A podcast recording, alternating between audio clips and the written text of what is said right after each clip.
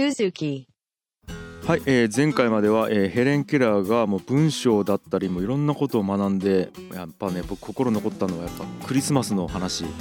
クリスマスを一緒に喜んだみたいな話のところまでもお聞きしたんですけども、えー次から大学ですね、はい。いよいよ。はい、はい。そうですね。大学にまあ行く前から始めますけどその、はい。サリバン先生が行ってた学校と同じパーキンス学院に入学します。7歳で。はなのでまあ家庭教師になってたところからまあ学校に通うようになってまあもちろんサリバン先生はずっと先生をしてると、いその付きっきりの先生をしてると。うんうんでいろんな教育をねいろんな角度から教育を受けるためにその学校に行くようになるんですけれども、まあ、ここでたくさん友達がねできます。うんうんうん。うんやっぱみんなほらパーキンス学院にいる子たちってみんな目が見えなかったりするわけでそのその人たちってみんな指文字を使うことができたりするのでうんでそこで一緒一緒にね課外授業に行って史跡に行ったりとか海行ったりとかねいろんなことしてあのここでまあ健やかに実は育っていくんですけどもあいいですね。はい。うんあの言葉の発音を学ぶ機会があるんですよね。お10歳ぐらいの時に。でこれねちょっと結構本当にターニングポイントの一つだなと思ってましておちょっとす言葉を喋れるようになるのってちょっと想像しづらいでしょヘレン・ケラーがさ。わかんないですねだって発音聞いたことない人がその発音どうやってやるのかっていう話じゃないですか。そう。模倣できないもんね。そう模倣できないからさそれは難しいだろうと思うと思うんですけど実際めちゃくちゃ難しいんですけどこれにトライするんですよ。10歳から。おどうやってやるんや。やっぱりその指だけでコミュニケーションを取ってるとかないしはその文字で伝えるっていうのは彼女からしてやっぱりすごくもどかしいという感覚がやっぱりあった。でもう10歳ぐらいになったらめちゃくちゃ速くなってるんですけど指文字も、とはいえその発音ができるようになるって言葉で自分の口を使って言葉を伝えられるようになるっていうのは彼女にとって非常に重要なことだったんですね。すごくやりたいことだったんですよ。うん。で、まあ、他の人間自分以外の人間がその口で喋って口同士でコミュニケーションをしているということはちょっと前から分かってたわけうん。逆に言ったらちょっと前まで分からなかったそれもね。けどまあその10歳よりも前の段階でもうそういうことは分かってたんだけども自分はそれができないということも分かってたんだけれどもそのやっぱり周りそういうことやりたいって周りに言ってもそれできるわけないじゃんって言われてるわけです。ずっと。だけどここでもある人の存在がその可能性を示していくんだけれどもあのやっぱ存在を知るって大事だなって僕は思いますけどねこれでも。目と耳の不自由なノルウェーのねある子供がですねえーっと唇をこうやって指で触って発音方法を学んで喋れることができるようになったという話を小耳に挟むんですよ。なるほどそれを聞いてからもうその思いが抑えられなくなってそれ勉強したい勉強したいっていうのをもうずっと言い続ける始めるわけヘレンが。でついにまあもう本当じゃあもう勉強しよっかってなってですねそのホレイスマンローア学校っていうところがあってでそこのサラ・フラー先生っていう人がいるんですけどそこの先生がちょっとその方法を一応知ってるということでうん。そこに勉強しに行きます。はいでそこでまあ 11, 11回授業を受けるんだけれども先生のねこの口に手を当てて、ね、こう先生が発音すると。うん。でその口の形を真似して何か言ってみる。でそれが正しい発音ができるまで繰り返す。ほうほう。ということをやり続けるっていうのをやる果てしねえな。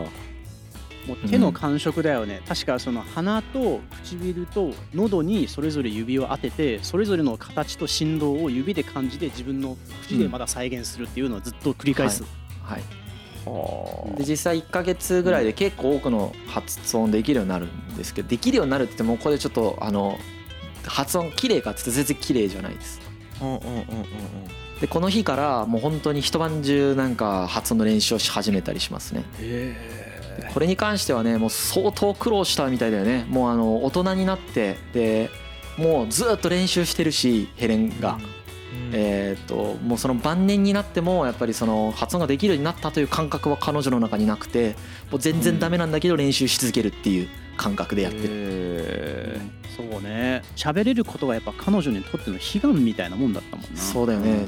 声で喋るっていうことがうん。そのヘレンにとっての本当になんていうかすごい強烈な願いの一つだったんですよね。えなるほどね。僕たちは当たり前にできますけどね。やっぱそこができないヘレンにとってはそこが欲しかった。なるほどなるほど。っていうのがあって。でサリバン先その授業が終わった後はずっとサリバン先生と一緒にその練習をしてそのなんか口の中に手突っ込んで「おえ」ってなさらせるっていうのを何回もやったって書いてあったもんね。そうそうそうそう まあ喉喉奥の形をねその指で感知するためにサリバン先生の喉奥に指を突っ込んでな なサリバン先生が何回も吐くっていうねかわいそうだけどしょうがないな。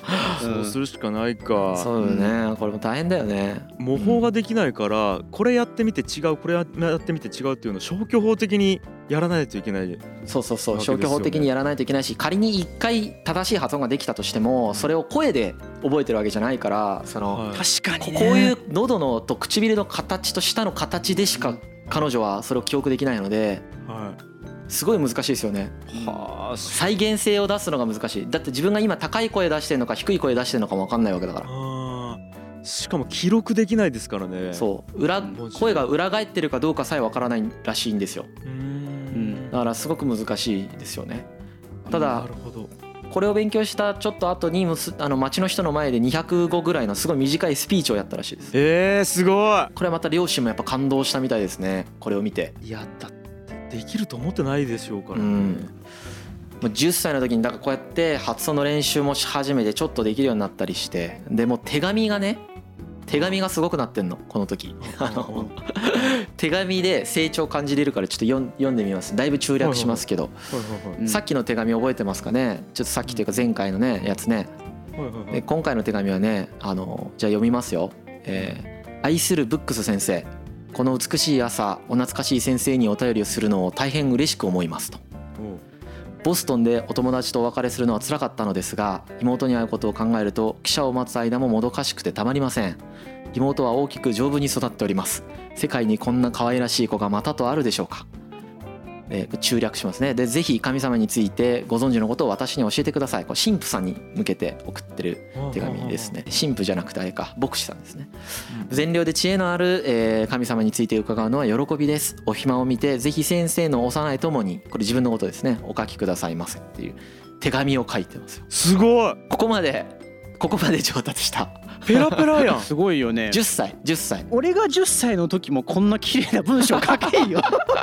えそうなんよね。書けないんよ。10歳でも。でえ、ま、前回ってなんかあれですよね。ジョージはヘレンにリンゴをやりますとか。そうそうそう。そんなやつ。そんな前回のやつ。レベルですよね、7歳の時のやつね、ももうここまで文章ができるようになってる。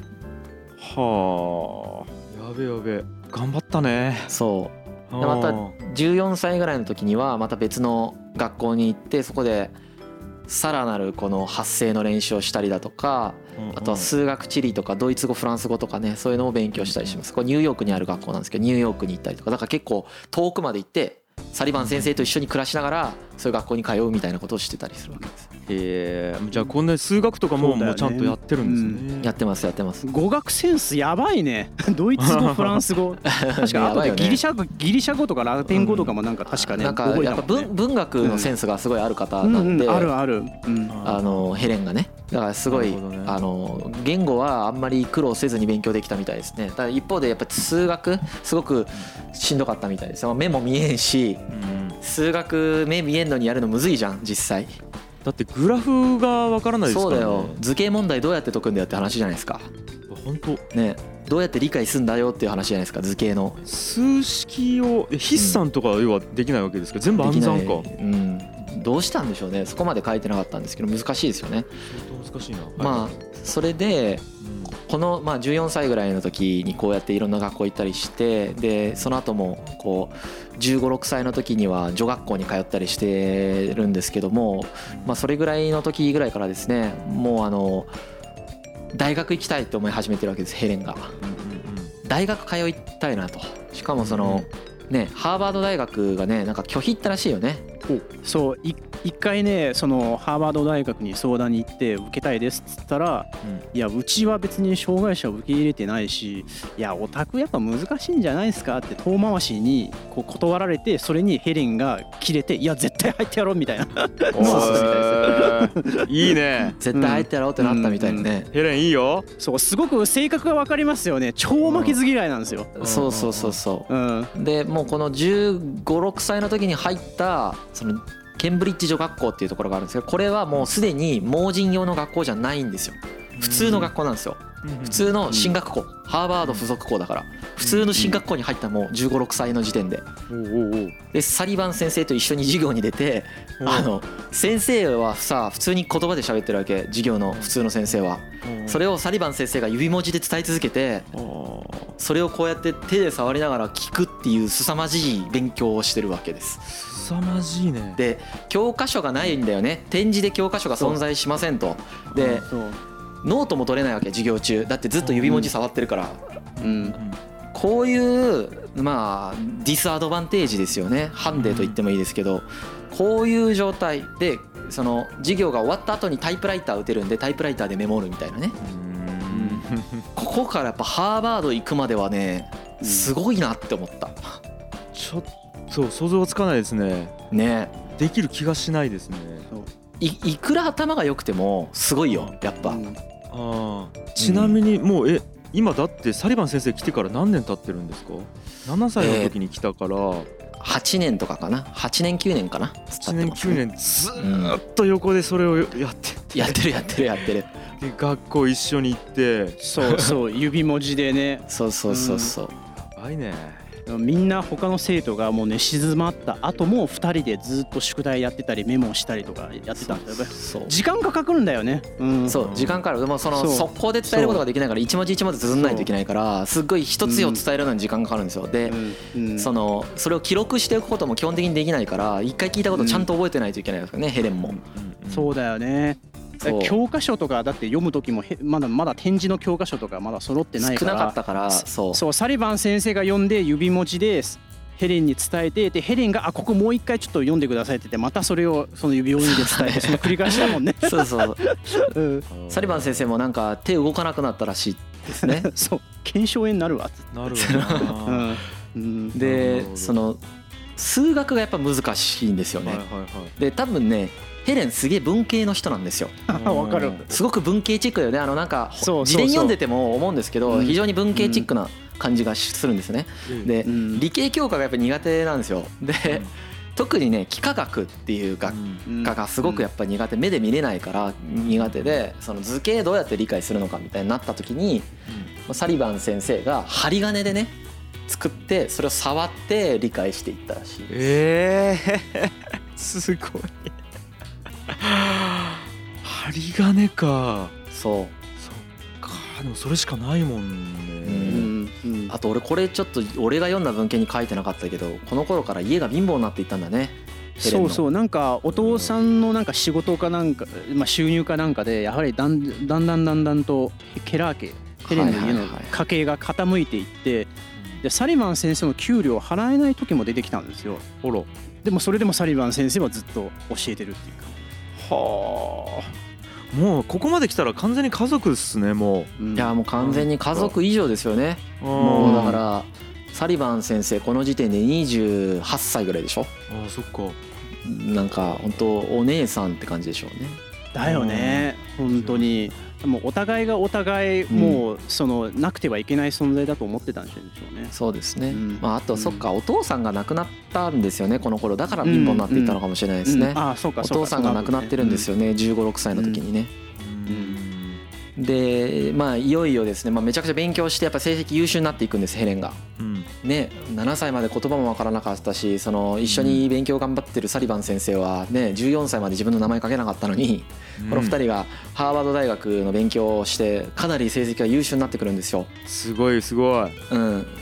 でヘレンも体壊したりするんですよね。丈夫なんですけどやっぱ勉強しすぎてその体壊したりしてそしたらちょっとそのハードすぎるんじゃないかみたいなしそのやっぱり障害者なのにそんなハードになんか勉強させ続けてみたいなことがサリバン先生に今度は批判がちょっと行ったりしてあそうだね、学校からね学校の校長先生とかからそれで女学校をあの辞めますね。退学してね家に戻って家で勉強したりするよね。えややめるんですね？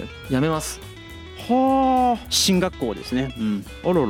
なんかそのすごくサリバン校長先生から見るとサリバン先生はヘレン・ケラーを勉強させすぎだししかもなんかこのお互いがそのヘレンがサリバン先生にすごい依存してることを校長先生はなんか良くないって考えたみたいですよね。うんなるほど。良くないって考えてちゃんとヘレンをヘレンとそうサリバン先生を引き離してヘレンをうちの学校で私が引き受けるみたいなそういう話が進んでみたみたいでしたよ。うんうん。だからそれにすごくサリバン先生ががっかりしてで、えっと、もうほんい一時期本当にもう家庭教師辞めようまで思ってたみたいですよ。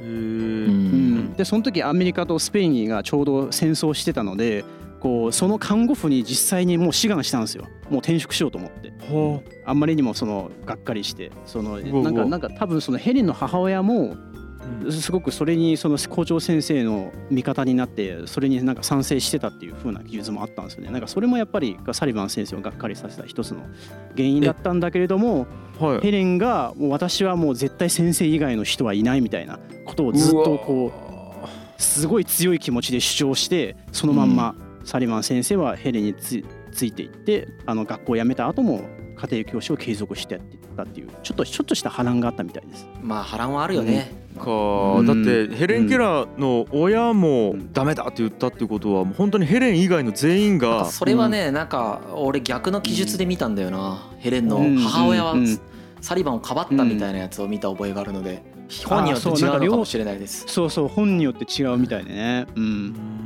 なるほどね。けどまあそんな感じで一波乱もありながら家に戻ってうん。まあそのあ新たにその勉強を教えてくれる家庭教師も雇ってあのその人から教えてもらうという方法でえーっと大学受験を目指すことになります。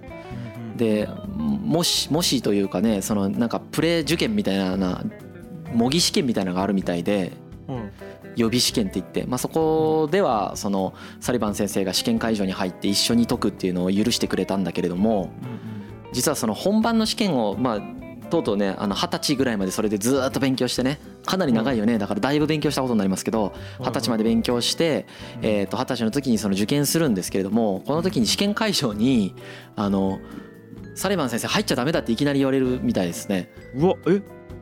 どうするんや？すごいピンチですよね。だから実際入れてくれなかったんです。でまあその学校側で指文字ができる人呼んできてそれでやったみたいだけど相当やっぱやりづらいんじゃないかなと思いますけど。はあそっか。先生が要はカンニングできるからってことですね。やろうと思えば。うんまあしようと思えばね。ただうん。まあそんなこと絶対しないから入れてくださいって言ってもやっぱダメだったみたいですね。ですごいまあそういう波乱もありながらもまあマジで合格します。おおすごいね。うんうんうんすごいおめでとう。おめでとうヘレン。合格するんだけどこの後も大変なわけ。だってアメリカってほら大学入った後結構大変じゃん。そっかそっでかに日本と違いますもんねそこはね。そう。だけどねこの大学に合格したっていうニュースはうん。もう全国に流れたみたいですね。うんうんうん。そりゃそうだよね。今でも多分なるもんね。あの目と耳が聞こえない人がうん。あの東大に合格しますだしたってなったらうん。一般試験にそれは多分ニュースになると思うんですよまあこの当時もやっぱニュースになった。もう大スターになったね。うん、で自伝書いてくださいみたいな。で実際自伝書きますけどね。っていう話が来たりだとかうん。あの結構周りの人が展示本を作ってくれるのをサポートしてくれたりだとかするんだけどやっぱ友達はねなんかあんまりできなかったみたいですね大学で、へえうん、なんかあんまできなかったって本人が言ってますね。あのそのに自伝2回目に書いてるんですけど2回目の自伝の時に書いてますしあとはヘレンはねここでねやっぱりその歴史と哲学の授業っていうのにすごいのめり込んでいくと。で面白いなと思ったんだけどその哲学の授業っていうのを通じてねその自分がこう不完全な知覚を持ってるって本人が言ってるんだけどその不完全な知覚っていうものがそんなに問題じゃないんだってことが分かってきたらしいんですよね。お 面白いまあ、例えばさほら有意識論の時とかにもやったけどさその今僕たちが受け取ってるやつはその本当かどうか分からないみたいな話したじゃないですか。えええやっぱそういうの読んだんだと思うんですよねその西洋哲学からデカルトとかも似たようなこと言ってるし。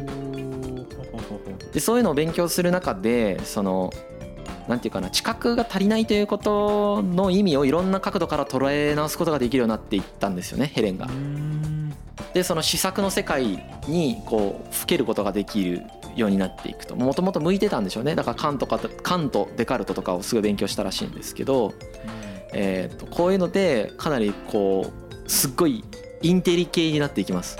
そうね。うん。すごいね。だって俺うん。耳聞こえるし目も見えるけどカント・デカルト勉強してないですからね。そうですね。まあほとんどの人がそうですけど。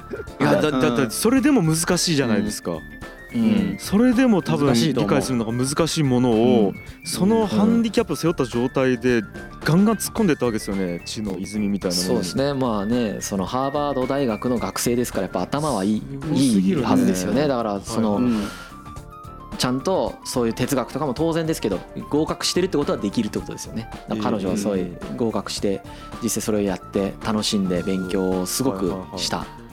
というふうに言ってますうね。ん。うん、あとなんかおもしなんか書いてあってすげえなと思ったのがうん。嗅覚あのうん。匂い。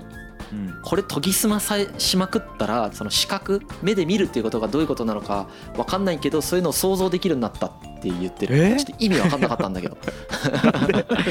本当？ちょっとさらっと読んだだけだったから意味分かったんなかったんだけどちょっとどこに書いてあったかも忘れちゃったんだけどマジかって思った。そのそれはなんか哲学の勉強とも関係してた。へえすごいなと思った。さっぱり想像ができないですけどね。そうだね。これちょっとさっと意味分かんなかった、うん。匂い。うん。匂いをなんか極めまくってでその哲学的な物事の捉え方とかをし続けていった時に視覚で物を見るっていうことがどういうことなのかっていうのをうん。視覚を持ってなくても分かるようになってきたみたいなこと言ってた、ですよね。こっから先はもうちょっと本当にわからないレベルですね。はいはいはい。うんでめちゃくちゃ勉強して卒業しますついに。でえーっとですね。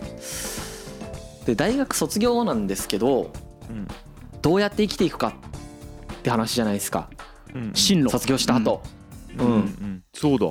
で、まあ、まずその在学中にその自伝の原稿を書いたりだとかあとはその経済的支援をしてくれる人がやっぱいたみたいなんですよね。うん。金持ちで。でそういう人たちからお金もらってたのもあってうん。ちっちゃい家買ってるんですよ。うん。ああ住むところはじゃあなんとかなったんですね。ちっちゃい家をねそのちっちゃい家に住みながらそこでその文章を執筆する仕事をしたいなというふうにヘレンは思ってた。とあと展示本とかもいっぱい作りたいなみたいなで自分自身はすごいこう恵まれた環境で育てられたって本人ヘイレンが本人が言ってるんですけど育てられたからこうやって大学卒業するところまで来れたんだけれどもうん。やっぱりその世の中の障害者の中にはそういうふうな境遇にいない障害者が圧倒的多数であると。だから彼らの役に立つことができたらすごくいいなということをまあおぼろげにこの時点で考えてるわけですね。いやもう聖なる人や。マジ立派やね。すごいね、うん。まあそれだけ愛情を注がれたんだと思いますよ。うん、ああ成人成人。も俺これ読んだ時に結構びっくりしたのはヘレンはちゃんと自分がここまで来れたのは周りの環境が良かったおかげなんだなっていう自覚があるのはすげえと思ったもんね、う天狗になってないもんね。まあ、でもねうん。サリバン先生がそうのん。付きっきりでやってくれてることとかに関してやっぱ申し訳ないと思ってたみたいだから、そのああねうんうん。そのやっぱそこの感覚そういうふうに芽生えていくんでしょうね。優しい、うん。うん。ででこの時え年齢で言うとそうで20すね。24ぐらいですね。大体そうですよね。4年通ったとして、うん。はいはいはい。はい、入学が二十歳ぐらいなんで24ぐらいですかね。でこの時にそのえーとまあ仕事どうするかってなるんですよ。で大学時代までは、まあ、あの入学の時のエピソードにもありましたけどこう負けてたまるかみたいなのがすごく強かったらしいんですね彼女うん。自身が。けどその大学卒業するぐらいにだいぶそのね角が取れてってこうどうやったら人の役に立って愛情を注げるかっていう観点に移っていってるんですよ。ああのらレベルアップしてるじゃないですか、めっちゃ大人になってるよね。急にさあの 大人になっててその間に。うんでやっぱりそういう思いで仕事をしたいなというふうに思っていってただまあ何ができるんだろうと自分みたいに目が見も見えず耳も聞こえないものに何ができるんだろう、まあ、とりあえず文章は書けるかなぐらいで思ってた。でまあひょんなご縁でその福祉関係の委員会のメンバーっていうのになることになったんですよねう。んでそこから結構福祉社会福祉活動のに足を突っ込んでいくことになるんですよ彼女が。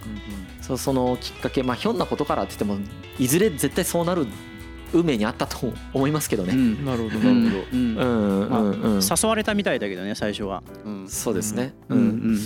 ん。でここら辺でねサリバン先生も結婚してます。あら。よかったね。サリバン先生そう俺それ気になってたんですよ。そ恋愛とかしてるのかなって思ってたんですけど。ほとんどしてないですねサリバン先生は。うん。でこの誰と結婚したかって言ったらえーっとヘレンの自伝を書くときにヘレンの自伝を書くのを手伝ってくれた大学教授がいるんですよ。うんその大学教授と結婚します。メイシーさんっていう人なんですけあどらよかったですね。はい。まあ名字がメイシーさんですね。このメイシーさんと結婚をしすることにまたヘレンがめちゃくちゃ喜ぶよね。サリバンが結婚したっつって。先生が結婚できたって言って。うん。あの自分のやっぱ自分で犠牲にされてる感覚があったからあーそこまででこの時代は結婚するのがやっぱ当たり前だから女性が結婚する。まあ男性もそうですけど。そうだよね。ね。なんかヘレン・ケラーもなんかどっかの手紙か自伝かに書いてあったけど私の幸せな一生っていうのは先生の不幸な日照によって完成されたものだみたいなそういったことも実は書いてるんですよね。あうん。ーなんかぎ犠牲してる感じか。